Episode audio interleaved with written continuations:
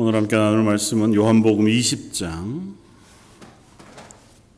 19절로 29절까지 24절로 29절까지 이렇게 해놨는데요. 앞쪽에 있는 말씀까지 함께 보면 좋겠습니다.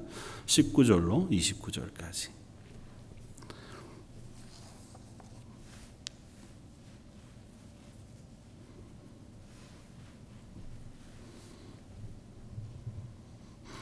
요한복음 20장 19절로 29절까지 우리 좀 길지만 함께 봉독하겠습니다. 이날 곧 안식 후 첫날 저녁 때에 제자들이 유대인들을 두려워하여 모인 곳에 문들을 닫았더니 예수께서 오사 가운데 서서 이르시되 너희에게 평강이 있을지어다. 이 말씀을 하시고 손과 옆구리를 보이시니 제자들이 주를 보고 기뻐하더라. 예수께서 또 이르시되 너희에게 평강이 있을지어다. 아버지께서 나를 보내신 것 같이 나도 너희를 보내노라. 이 말씀을 하시고 그들을 향하여 숨을 내쉬며 이르시되 성령을 받으라. 너희가 누구의 죄든지 사하면 사하여 줄 것이요 누구의 죄든지 그대로 두면 그대로 있으리라 하시니라. 열두 제자 중에 하나로서 디두모라 불리는 도마는 예수께서 오셨을 때에 함께 있지 아니한지라. 다른 제자들이 그에게 이르되 우리가 주를 보았노라 하니 도마가 이르되 내가 그의 손의 못자국을 보며 내 손가락을 그 못자국에 넣으며 내 손을 그 옆구리에 넣어보지 않고는 믿지 아니하겠노라 하니라. 이들을 여드레를 지나서 제자들이 다시 집 안에 있을 때에 도마도 함께 있고 문들이 닫혔는데 예수께서 오사 가운데 서서 이르시되 너희에게 평강이 있을지어다 하시고 도마에게 이르시되 내 손가락을 이리 내밀어 내 손을 보고 내 손을 내밀어 내 옆구리에 넣어보라. 그리하여 믿음 없는 자가 되지 말고 믿는 자가 되라. 도마가 대답하여 이르되 나는 주님이시요 나의 하나님이시니이다. 예수께서 이르시되 너는 나를 본 고로 믿느냐 보지 못하고 믿는 자들은 복되도다 하시니라. 아멘. 어, 예수님의 부활 이후 그 첫날의 이야기를 계속해서 살펴보고 있습니다. 예수님의 부활이라고 하는 사건은 십자가와 더불어서 그 대속의 구원을 완성하시는 사건으로 우리에게 증거해 주고 있습니다. 예수님의 부활이라고 하는 증거가 있기에 우리는 부활의 소망을 가질 수 있고 죽음으로 끝나지 않고 다시 부활하여 하나님의 영광 가운데로 우리를 올리실 것에 대한 기대와 소망을 갖게 되는 줄 압니다. 여전히 육체를 가지고 있는 동안에는 죽음을 향해서 걸어갈 수밖에 없고 구원받은 그리스도인이라 할지라도 어, 육체 가운데 일어나고 있는 죄의 소욕 또 세상의 어려움으로 인한 실패 또 알 수 없는 어, 좌절과 슬픔을 우리가 완전히 벗어날 수는 없지만 그러나 이미 우리를 새 생명으로 옮기셔서 구원의 은혜를 베푸셨기에 예수님이 죽음에서 부활하신 것처럼 우리도 그 영광의 부활로 우리를 일으키시리라고 하는 소망을 갖게 되어지는 줄 믿습니다. 그러나 오늘 본문에 보면 어, 그날 저녁 제자들이 한 군데 모여 있었습니다. 어, 이미 새벽에 마리아를 비롯해서 마리아는 예수님 부활하신 예수님을 배웠다고 하는 고백을 했고 또 어, 제자들도 그 빈 무덤을 가서 보아 확인했을 뿐만 아니라 아, 또 제자들도 예수님의 부활하신 이야기들로 인하여 그들의 마음이 어, 뭐 한편으로는 기대 또 한편으로는 어, 놀라움으로 자리하고 있었을 것입니다. 그럼에도 불구하고 오늘 본문을 보면 그날 저녁, 그날 저녁에 이날 곧 안식 후 첫날 저녁, 그러니까 예수님 부활하신 아, 그 저녁 그곳에 제자들이 유대인들을 두려워하여 문을 닫고 모여 있었다고 그러니까 아, 아마 그곳은 예수님이 마지막 만찬을 나누셨던 다락방이었던 것 같고 아, 이때로부터 계속해서 초대교회가 처음 모이는 아마 모임의 장소였으리라고 생각해 볼 수 있습니다. 그곳에 제자들이 있었고 아마 11명의 제자뿐만 아니라 물론 여기 도마가 빠져 있으니까 10명의 제자뿐만 아니라 또 다른 어, 제자들도 함께 그곳에 있었을 것이라고 충분히 이해할 수 있습니다. 왜냐하면 엠마오로 가던 두 제자도 예수님을 만나 배웠고 와서 제자들에게 우리가 예수님을 만났다 이야기하고 그들이 함께 그곳에 있었던 것으로 보면 몇 명이나 그 자리에 함께 모였는지 모르지만 예수님을 끝까지 따랐던 제자들이 그 다락방에 함께 모여 있었고 그 모인 장소의 문을 잠가 두어야 할 만큼 여전히 그들의 마음은 두려움이 있었습니다. 그러니까 유대인들의 위협, 예수님을 죽인 이들이 우리를 죽일 것이라고 한 아주 1차원적인 단순한 두려움에서부터 시작해서 그들 속에 아마 복합적인 감정들이 그들을 이렇게 숨어 있게 했을 거예요. 예수님 부활하셨습니다. 거기에 있는 무리들 가운데 마리아와 여인들 또 제자들이 부활하신 예수님을 만나 뵈기도 하고 부활을 확인하기도 했음에도 불구하고 여전히 대부분의 제자들 뭐 심지어 베드로와 요한까지를 포함해서 그들의 마음에는 이 일의 확실한 증거 혹은 부활의 의미를 완전히 깨닫지 못했기 때문에 어, 그 저녁에도 여전히 혼란스러운 마음과 또 두려움, 뭐 또 한편으로는 죄책감 같은 것들이 같이 혼재하고 있는 그런 상황이었겠다. 아마 모여서 어, 계속 그 얘기를 했겠죠. 마리아가 보았던 예수님, 엠마오로 가던 제자들이 만났던 예수님, 혹은 베드로와 요한이 가서 보았던 빈 무덤, 어, 그런 이야기들을 또 하고 또 하고 또 하면서 야 이게 뭐지? 정말 예수님이 다시 살아나셨나? 살아나셨다면 그건 무엇일까? 고 하는 이야기들을 어, 했으리라고 생각이 되었습니다. 어, 그러나 여전히 그들이 그 부활에 대한 소망과 믿음이 그들 속에 아직은 자리 잡지 못했겠다. 여러 가지 이유가 있겠지만 아주 단순하게 생각해 보면 어, 그들의 제일 처음 감정은 어, 죄송함 혹은 죄책감이었을 가능성이 높겠다고 생각이 되었습니다. 뒤에 나오는 도마도 그러했겠지만 어, 제자들 대부분이 예수님이 죽으시는 그 자리를 피해 도망했었었고 심지어 베드로는 예수님이 재판받는 그 자리까지 찾아갔음에도 불구하고 세 번이나 예수님을 부인하고 저주하고 거절했던 기억이 자기 마음 깊은 곳에 가득 자리하고 있을 거예요. 다른 제자들이 아마 그 사실을 알지 못하겠죠. 그러나 베드로는 자기 스스로를 속일 수 없는 그 마음이 부활하셨다는 예수님의 부활 소식보다 그 마음의 두려움 그리고 죄송함, 죄책감이 더 컸겠다 생각이 되어지고 아마 그런 여파로 제자들 사이에서 부활을 와 예수님이 다시 사셨대라고 하는 기대 또 다른 한편엔 야그 예수님이 죽으실 때 도망가고 거절하고 부인했던 자기들의 모습을 인한 다시 어떻게 예수님의 얼굴을 보지 예수님의 얼굴을 어떻게 뵐 것인가 고 하는 마음의 양가적인 양쪽의 마음이 다 혼재되어 있는 채로 그 저녁을 지나가고 있었을 겁니다.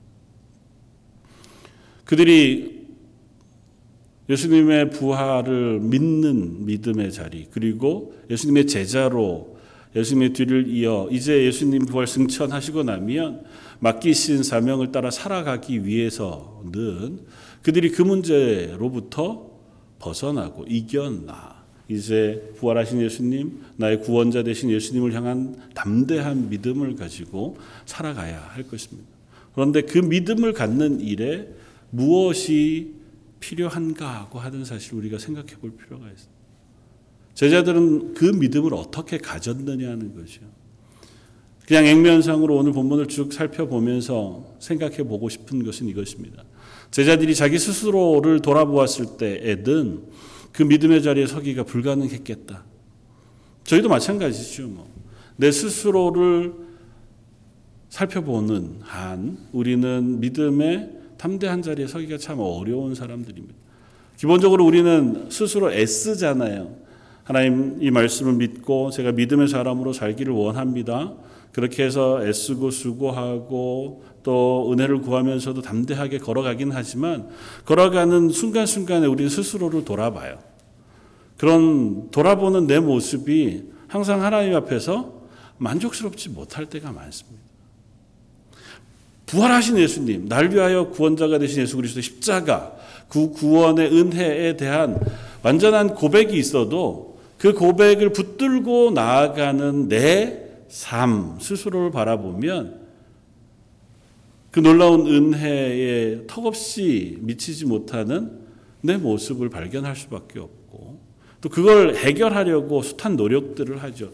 더한 열심을 내보기도 하고 혹은 또 그 감정들을 정리해서 또 잘 이겨내 보려고도 하고 그러나 그것 속에서 우리가 어, 확실한 믿음의 자리, 담대한 믿음의 자리까지 나아가기란 참 어렵 다고 하는 사실을 확인하게 되었습니다. 그런 제자들을 예수님이 찾아오셨습니다. 부활하신 예수님께서 굳이 40여일 동안 이 땅에 머물러 계시면서 항상 제자들과 동행하신 건 아니에요. 그 부활하신 예수님이 40일 동안 제자들과 함께 이전처럼 함께 드시고 주무시고 행하시지 않았습니다. 분명히.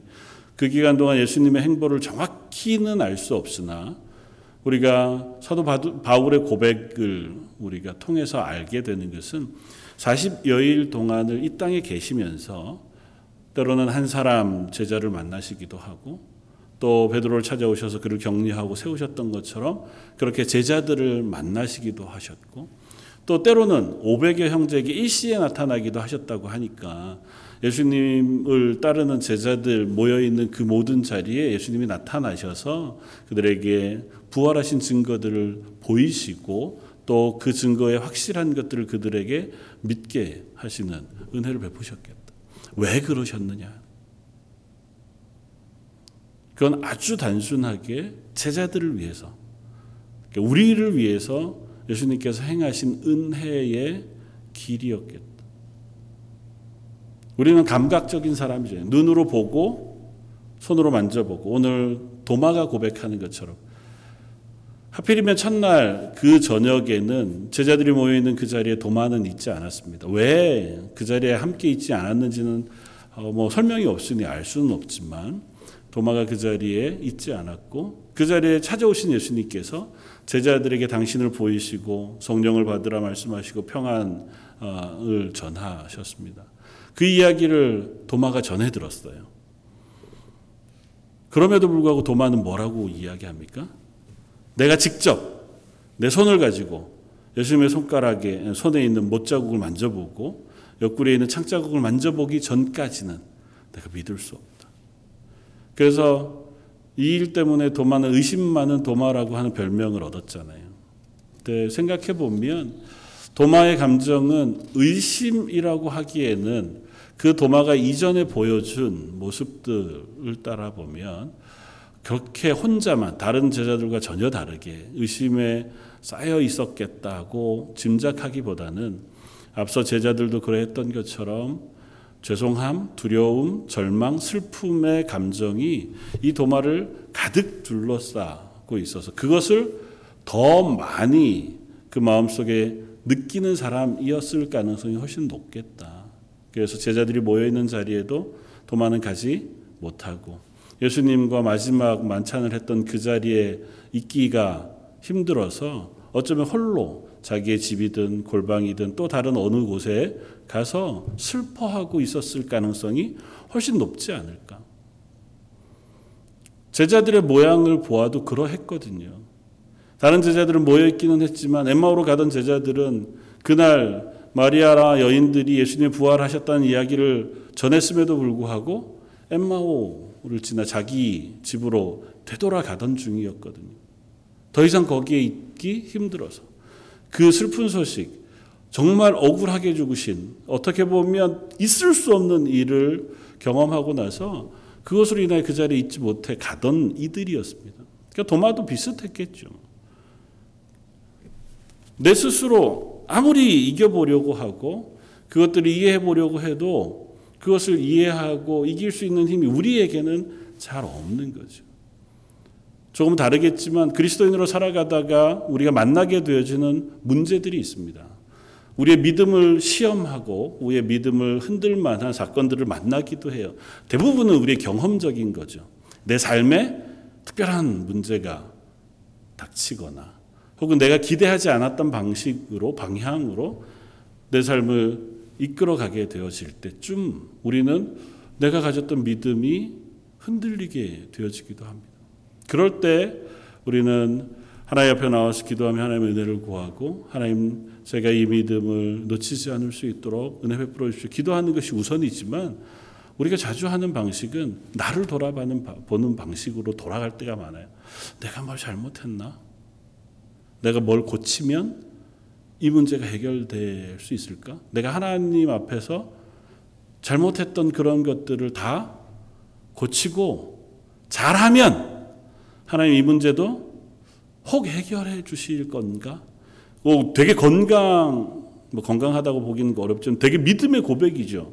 그더 열심히 신앙생활 하기 위해서 열심을 내기도 하고 또 정말 없는 힘을 끌어내서 최선을 다하여 믿음의 자리에 서기 위해서 우리가 수고하고 애쓰기도 하죠. 그렇게 했을 때 하나님 은혜 베푸십니다. 그건 분명해요. 그러나 그것이 우리의 해결책이 되지는 않더라는 사실을 우리가 발견하게 됩니다. 왜냐하면 우리의 노력과 애씀, 우리가 그 문제를 해결하고자 하는 처절한 몸부림은 자주 또 다른 벽에 부닥치거든요. 우리의 육신의 연약함, 우리의 의지의 연약함, 혹은 우리가 그것을 애써 수고함에도 불구하고 대답 없는 것 같은 하나님을 향해서 욥이 그러했던 것처럼 하박국이 그러했던 것처럼 믿음의 사람들이 자주 그랬던 것처럼 하나님 제발 말씀 좀 해주십시오. 제가 오늘도 또 다른 어떤 후배의 이야기를 함께 나누면서 좀 어려움 속에 어, 이런저런 얘기들을 나누다가 하는 고백이 그거예요. 내가 참 오래 기도하고 발버둥치고 눈물 흘리고 괴로워했는데 아무런 변화가 일어나지 않아서 이제는 더 이상 할 힘이 없다는 거예요. 야, 그래도 우린 그리스도인이잖아. 믿음으로 우리가 그 자리에서 잘 해결해 가고 은혜를 구해야 되지 않겠다. 그렇게밖에 전할 말이 없기는 한데 사실은 들어보면 아, 참 힘들겠다. 그래 너 참 어렵겠다. 그걸 우리의 힘으로는 이길 방법이 없겠다. 는 마음이 들어요. 사실 우린 그럴 때가 참 많잖아요. 그래서 예수님이 제자들을 찾아오신 거예요. 베드로가 자기가 예수님을 세 번 부인했던 그 그야말로 스스로 자괴감 들고 좌절할 만한 그 기억을 스스로 떨쳐내고 그래도 나는 그 모든 것에도 불구하고 하나님의 은혜에 기뻐 감사하며 제자로 살겠습니다. 그럴 힘이 베드로에게 있었을까? 없었을 거예요. 도마에게 다시 찾아오시지 않고 도마를 향해 예수님이 다시 만나 주시지 않았다면 도마가 이렇게 슬퍼하고 의심했던 그 마음의 의심을 스스로 잘 정리하고 그래도 다른 제자들이 얘기하니 믿을만 한가 보다. 내 연약함을 고쳐주십시오. 그렇게 제자가 되었을까? 아마 쉽지 않았을 것 같아 보여요. 그래서 예수님은 그들을 찾아오십니다. 우리가 믿음을 붙드는, 우리가 믿음의 자리에 설 수 있는 유일한 길은 예수님을 바라보는 거예요. 그리스도를 바라보는 것입니다. 그래서 오늘 본문에 반복적으로 등장하고 있는 단어가 있어요. 예수님을 예수님이 그들에게 찾아오셔서 20절에 보면 손과 옆구리를 보이시니 도마에게도 말씀하십니다. 도마에게 와서 내 손을 보고 또 내 옆구리에 내 손을 넣어봐라. 그리고 믿음 없는 자가 되지 말고 믿는 자가 되라. 예수님의 특별히 다른 것 아니라 못자국 난 손, 창자국 난 옆구리를 보이셔. 그 보이시는 것을 통하여 그들이 믿음의 자리로 되돌아올 수 있도록 은혜를 베풀어 주세요. 예수님이 부활하실 때에 지난주에도 우리가 살펴보았지만 손에 못자국, 옆구리에 창자국을 굳이 가지고 부활하실 이유가 없어요. 영광의 몸으로 부활하셨잖아요. 그러면 그런 상처나 자국들은 당연히 아무것도 없이 깨끗하게 부활하시는 것이 정상입니다. 아니, 정상이라고 표현하는 그렇지만 그게 합당해요. 우리가 하나님의 나라에 갔는데 이 땅에서 우리가 다쳤던 상처 그런 자국을 이렇게 가지고 부활하면 어, 그거보다는 하나님이 우리의 몸을 완전케 하셔서 가장 좋은 새로 부활시켜 주시는 것을 기대하잖아요. 그리고 그렇게 약속하셨고. 근데 예수님은 손에 못자국과 옆구리에 창자국을 가지고 부활하셨다고요. 아마 우리가 하나님의 나라에 가서 부활하신 예수님을 다시 배울 때에도 아마 그 모습을 보게 될 거예요. 왜? 당신이 우리를 위하여 십자가에서 죽으신 어린 양 되신 예수 그리스도라고 하는 사실 우리에게 증거해 주기 위해서요. 제자들이 예수님을 배웠을 때에 특별히 그의 손자국, 손에 있는 못자국과 옆구리에 있는 창자국을 눈으로 보았을 때에 다시 그 예수님을 향한 감격, 그 구원의 기쁨을 회복할 수 있고 그분을 의지하여 내가 믿음으로 제자로서의 삶을 살아가겠다고 하는 용기를 얻을 수 있었겠다고 생각이 돼요. 도마에게도 마찬가지입니다. 도마가 예수님을 향하여 내가 예수님의 손에 못자국 옆구리에 창자국을 만져보지 않고는 믿지 않겠다고 얘기했지만 정작 예수님이 도마를 다시 찾아오셨을 때 도마는 예수님의 손을 만져보거나 옆구리를 만져보았다는 기록을 성경이 하고 있지 않아요. 예수님의 말씀이 끝나자마자 내 손가락을 이리 내밀어 내 손을 보고 내 손을 내밀어 내 옆구리에 넣어봐라. 그리하고 믿음 없는 자가 되지 말고 믿는 자가 되라고 하자마자 28절에 도마가 대답하여 이르되 나의 주님이시요 나의 하나님이시니이다 하는 고백을 해요. 도마의 의심이 한순간 다 사라졌다.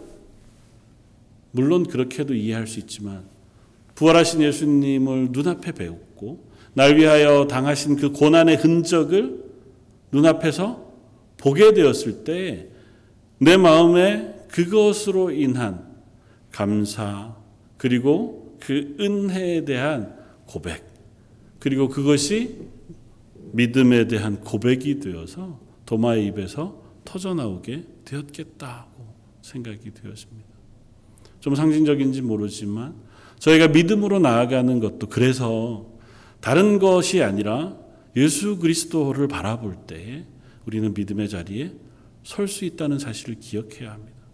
내가 믿음이 흔들릴 때 아니면 마음에 여러 가지 어려움이 생겼을 때에 다른 것 하지 말고 날 위하여 십자가에서 죽으시고 부활하신 예수 그리스도를 바라보는 것 그것이 우리가 믿음을 회복하는 그리고 하나님 앞에 그리스도인으로 사는 믿음을 다시 단단하게 하는 첫 걸음이 되어진다는 사실을 기억해야 합니다. 히브리서 기자가 우리들에게 알려주는 그리고 가르치는 말씀, 명령한 명령이 그리스도를 바라보라는 것입니다. 다른 것 보지 말고 그리스도를 바라보. 그러면 이렇게 질문해야 합니다. 우리는 어떻게 그리스도를 볼 수 있습니까? 제자들이야 예수님께서 찾아오셨잖아요. 문이 잠겨 있는데도 육신을 입으신 예수님께서 찾아오셔서 직접 말씀하시고 또 말씀하신 예수님이 말씀만 하신 것이 아니고 그들에게 너희에게 먹을 것이 있느냐 물으시고 생선을 함께 드시기까지 하셔서 예수님이 부활하셨다는 완전한 증거들을 그에게 보이셨어요. 도마는 의심하고 도마는 믿지 못했지만 8일 후에 8일 후라고 표현되어 있지만 그 다음 주일이에요.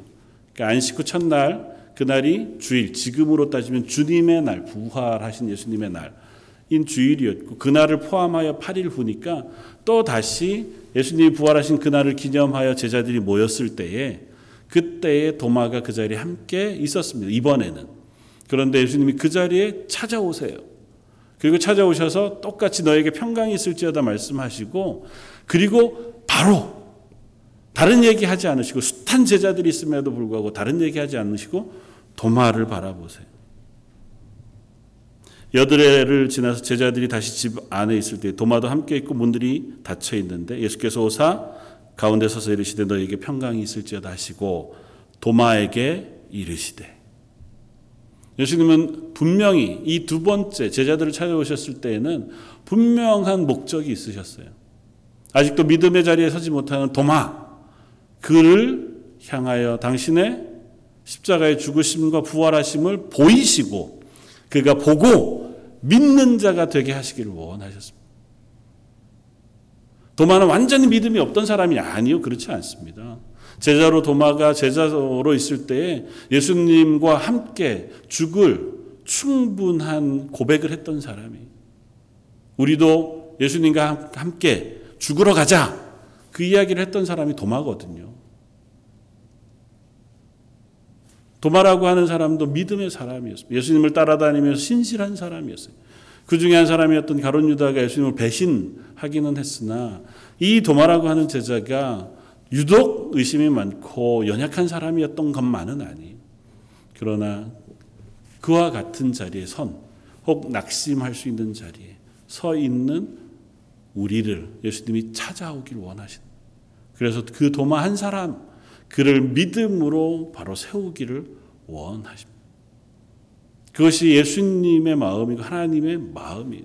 저와 여러분들이 하나님 앞에 섰을 때 우리 가운데 혹 연약한 때가 있죠. 그리고 믿음이 흔들릴 만한 때가 있고 그럴 사람들이 있습니다. 또 성향에 따라서 상황에 따라서 우리는 자주 항상 담대한 믿음으로만 서 있지 못할 수준의 사람들이니까요. 그런 우리를 분명히 예수님이 찾아오세요. 그런데 우리를 찾아오는 예수님, 부활하신 예수님이 육체를 입고 우리 앞에 오셔서 눈앞에 보이시느냐? 그렇지 않아요. 그럼 우리는 어떻게 그리스도를 볼 수 있습니까? 말씀을 통해서. 우리가 예수 그리스도를 볼 수 있는 유일한 방법은 말씀을 통해서예요. 요한복음 5장 39절 40절에 이렇게 말씀하십니다. 너희가 성경에서 영생을 얻는 줄 생각하고 성경을 상고하거니와 이 성경이 곧 내게 대하여 증거하는 것이로다. 그러나 너희가 영생을 얻기 위하여 내게 오기를 원하지 아니하는도다.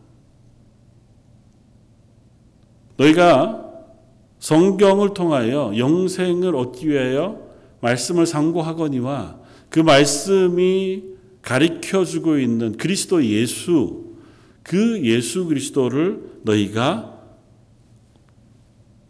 바로 나오지 아니한다. 물론 성경은 읽고 율법은 지키고 지금 예수님을 찾아오지 아니하는 그리고 예수님을 반대하는 바리새인들, 율법 학자들, 서기관들을 향해 하시는 말씀이기도 하지만 이 말씀 우리에게 적용해 본다면 이런 거죠. 말씀을 통해서 분명히 예수 그리스도의 부활을 우리에게 보이시고 말씀을 통해서 우리를 향하여 구원의 은혜를 베푸신 예수 그리스도의 십자가 구원을 분명히 선언하시고 보이셨습니다.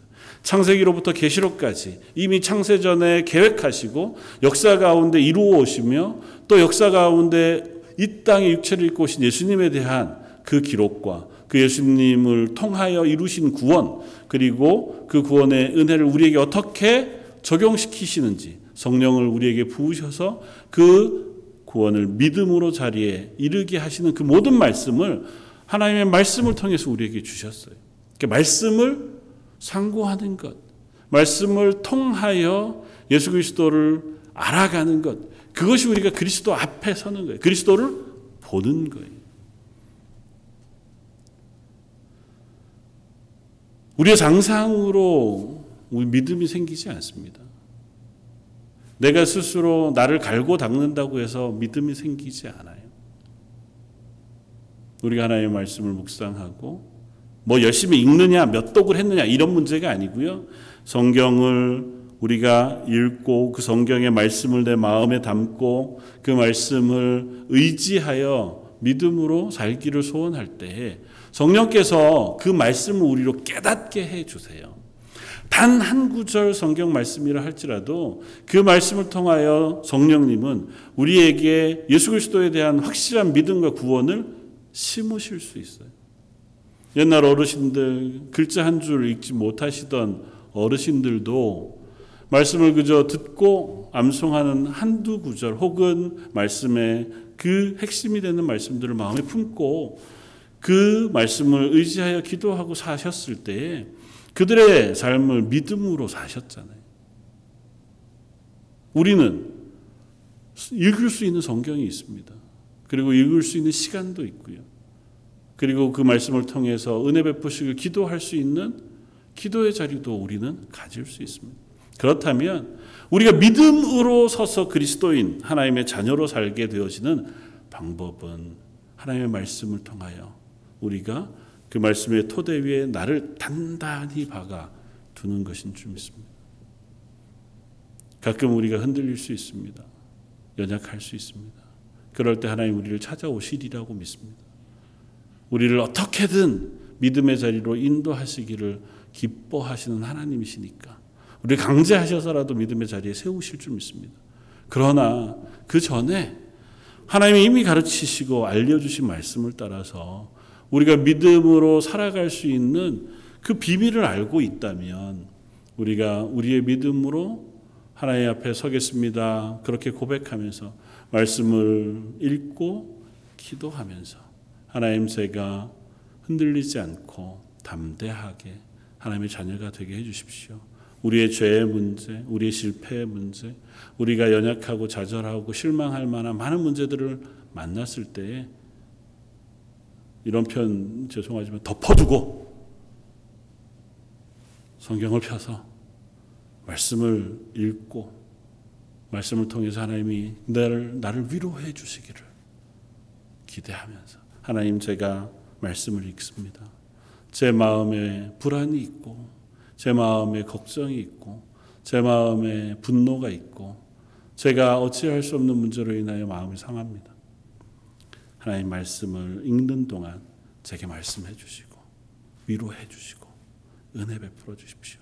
간절히 기도하고 말씀을 읽을 때 말씀을 묵상할 때 하나님 우리를 믿음의 자리로 다시 분명히 세워 주시리라고 믿습니다.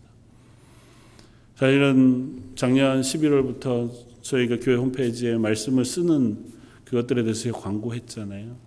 그래도 저희 가정은 감사 하게 그 말씀 쓰는 것을 통해서 참 많이 은혜를 어, 입습니다. 아주 단순해요. 그냥 말씀을 쓰는 행위만으로 하나님은 우리에게 은혜를 베푸세요. 말씀을 읽는 것만으로도 하나님 우리에게 은혜를 베푸세요. 말씀을 듣는 것만으로도 하나님 우리를 위로하세요. 너무너무 단순합니다. 그건 손해나는 일도 아니고, 그건 뭐 내가 대단히 애쓰는 것도 아니에요.